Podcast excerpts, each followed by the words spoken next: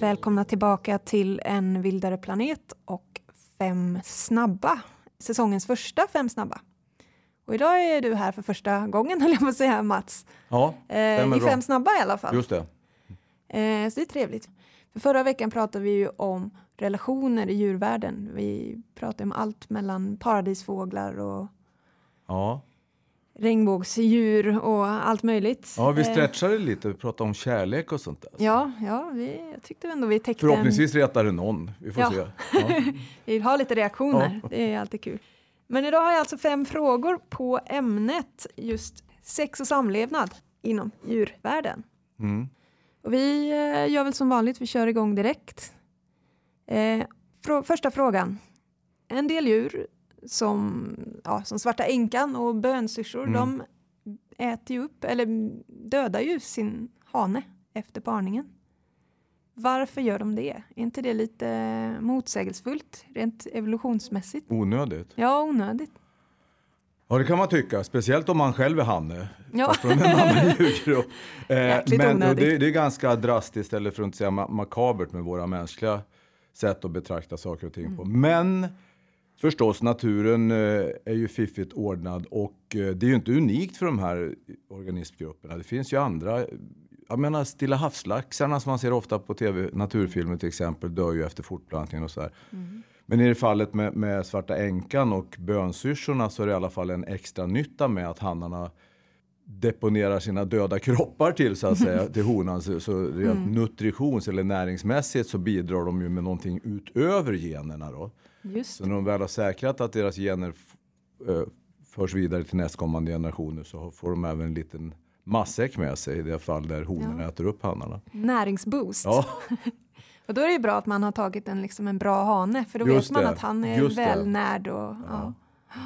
ja. Ja, så kan det vara. Det är bittert, men, men så det är så det ligger till. ja, men de fick vara med ända till slutet i alla fall och, och Ja.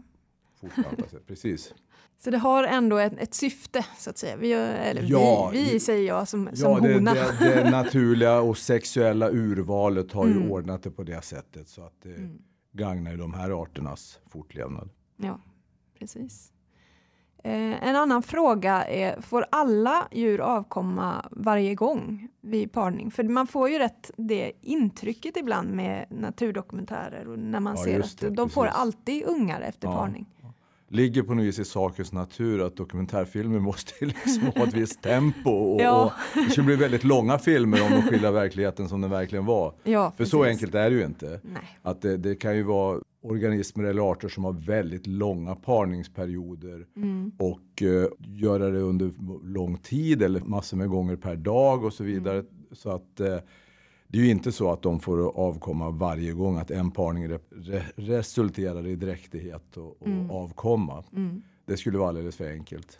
Ja, det hade varit väldigt konstigt kanske Mm, eftersom mm. vi människor får ibland kämpa lite för, för vår avkomma. Exakt, precis. Och det är konstigt om det inte vore samma sak för djuren. Nej. Eh, det är ju snart vår Mm. eh, och då är det ju många som går ut i skogen och ser ett fenomen som jag vet eh, ja, du som gillar ormar Ja, extra mycket så ligger det dig varmt om hjärtat att Ja. prata lite orm. ja, det gör det absolut. Eh, ormgropar som Ja. man ser på våren. Ja. Vad, vad är en ormgrop? Vad är det liksom som händer?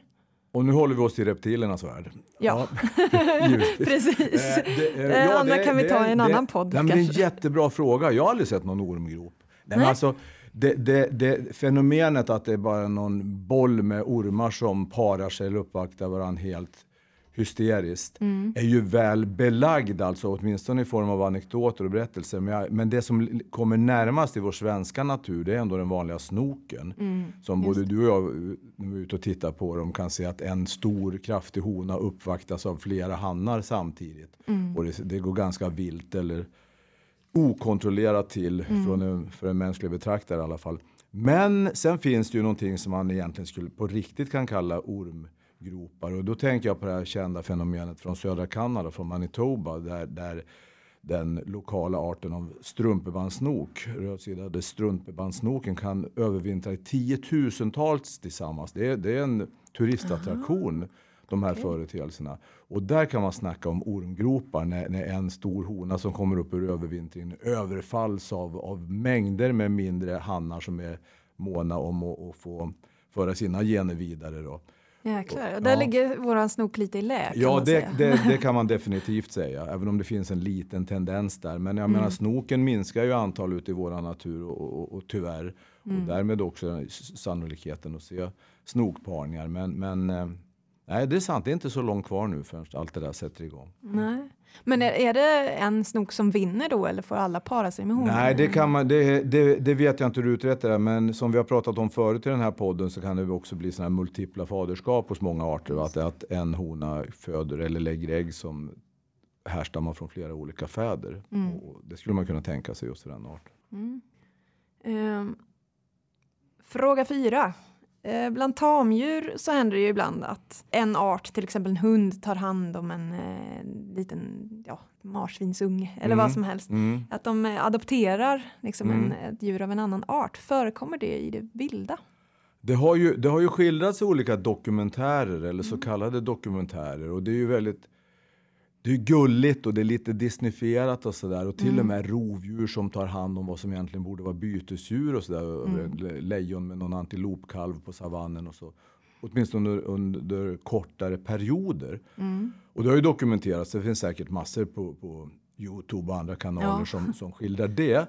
Så att i så mått kan man säga att det förekommer. Men så finns det ju också fall som på betydligt närmare håll där det, där det mer motvilligt förhåller sig på det sättet. Och det är ju, det är ju göken som ägnar sig åt så kallad boparasitism. Så vare sig de vill eller inte så kommer en rad olika mindre fågelarter att få ägna massor med tid och energi åt att föda upp gökens unge i deras bo. Så det, där, har ju, där är det ju obligatoriskt så att säga. Men Ja. det, det kan nog förekomma lite mera slumpmässigt på, på andra håll i naturen också. Ja. Ja, det är intressant. Gö- Göken är ju, ja, den, det är ju i och för sig att den utnyttjar en annan förälder Ja. som får slösa energi på Pre, att föda upp. precis. Så att de tar hand stämmer ju, men det är ju högst omedvetet. Mm. Ja. Eller motvilligt om de skulle känna till det. Precis. Ja. Eh, en sista fråga om bin. Mm. Eh, stämmer det att en bidrottning parar sig en gång per år och att de bin som sen föds av den parningen blir, utgör hela eh, kolonin? Ja, inte bara det. Nu, nu är det så bra för vi har ju kollegor du och jag här på Nordens Ark som är jätteduktiga på, Mm. på bi, bi, bi, biologi så att säga och bikuper och biodling. Eh, inte en gång per år, en, en gång per, per livstid parar sig bidrottningar. Så att det, och då kan det vara med en hel drös, det kan vara uppåt en 15 hannar som då bidrar med sina gener till den här bidrottningens samlade äggförråd då, så att säga. För det ska ju räcka jättelänge. Hon kan ju under de mest intensiva perioderna lägga ett par tusen ägg per dygn. Och sen ska hon leva själv ett, några år också. Och då kan man ju inse vilken mängd eh, befruktade ägg hon kommer att producera från det där enda parningstillfället. Ja. Men så, så, men så långt stämmer det att det är i princip hela bisamhället sen som härstammar från den, den där parningen, hela den, hela den kolonin. Så det, det är ju korrekt. Va? Sen så sker då en differentiering om det ska bli honor, arbetarbin eller drönare, hanbin. Då. Så att där finns en parallell till din första fråga. För drönarna, när de har befruktat, parat sig med drottningen, så dör de också. Så det är bara Just det. once in a lifetime för dem också. Precis som för de där änkorna och bönsyrsorna som vi nämnde tidigare. Men de blir inte uppätna, eller? Nej, det blir de inte så vitt jag vet. Det stämmer. Ja. Nej, men intressant. Det finns ju Mm. som sagt, som vi sa i förra avsnittet, omåttligt många konstellationer och eh, intressanta anekdoter om, om djur och ja, fortplantning och, och sex. Och, Ja. ja. Ja, Så att det räcker säkert till ett program till. ja. Nästa alla hjärtans dag. Vi Nej, återkommer om det, absolut. Ja. precis. Stort tack för att du var här och svarade på fem eh, frågor. Tack Eh, själv Marie. Vi ses nästa vecka med en ny Mm. spännande gäst. Och ni vet vart ni hittar oss, där poddar finns och ni kan även gå in och läsa om Nordens Arks arbete, till exempel vårt arbete med just bin på nordensark.se eh, under bevarande. Tills vi ses igen. Ha det gott!